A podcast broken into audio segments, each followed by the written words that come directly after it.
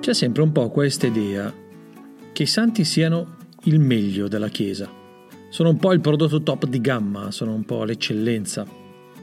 Non che questo sia sbagliato, però certamente se così si fa passare l'immagine del santo, è inevitabile che venga dietro un po' il concetto che la santità è qualcosa che si raggiunge solo dando il meglio di sé e che quando compare qualche mediocrità, qualche limite, qualche fragilità, si diventa un po' come uno specchio sformato, uno specchio opaco non si è più in grado di riflettere la bellezza dell'immagine di Dio.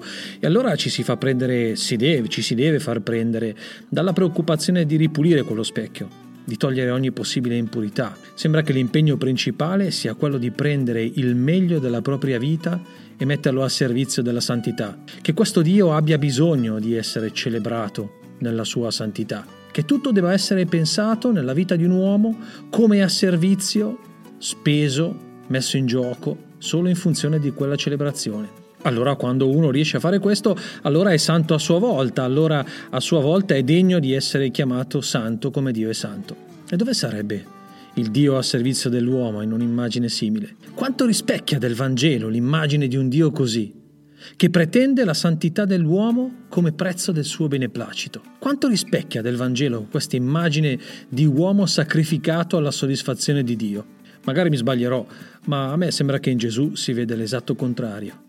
In Gesù vedo la santità di Dio al mio servizio.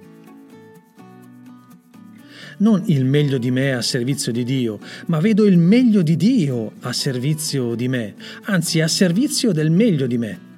Ogni guarigione donata, ogni parola di liberazione interiore predicata da Gesù, ogni peccato perdonato gratuitamente, ogni insegnamento dato per sollevare le coscienze, ogni morto riportato in vita, ogni relazione con cui ha profondamente amato l'altro.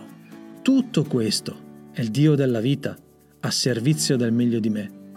Tutto questo è la santità di Dio a servizio del meglio dell'uomo.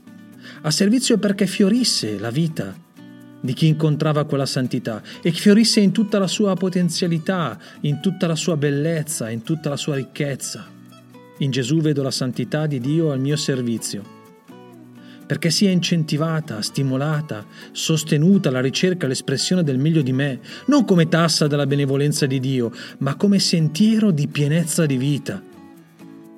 Perché il meglio di sé non è il prezzo della santità, ma il risultato dell'opera della santità di Dio in noi. Eh già, i fallimenti, e le mediocrità, i nostri buchi nell'acqua, le miserie, le bassezze? Non sono queste forse la morte del meglio di noi? Beh, quelli sono come un po' la tomba di Giuseppe d'Arimatea, quel discepolo che non ce l'ha fatta, è arrivato solo alla fine, anzi dopo la fine di Gesù. Una tomba nella quale però Gesù risorge. Ecco i fallimenti, le mediocrità, i buchi nell'acqua, sono il luogo dove la santità di Dio esplode in tutta la sua straordinaria, inattesa, insperata bellezza. Perché la santità non è il sacrificio della mia vita per Dio, ma il suo prodigarsi perché per me sia sempre vita, al meglio di me.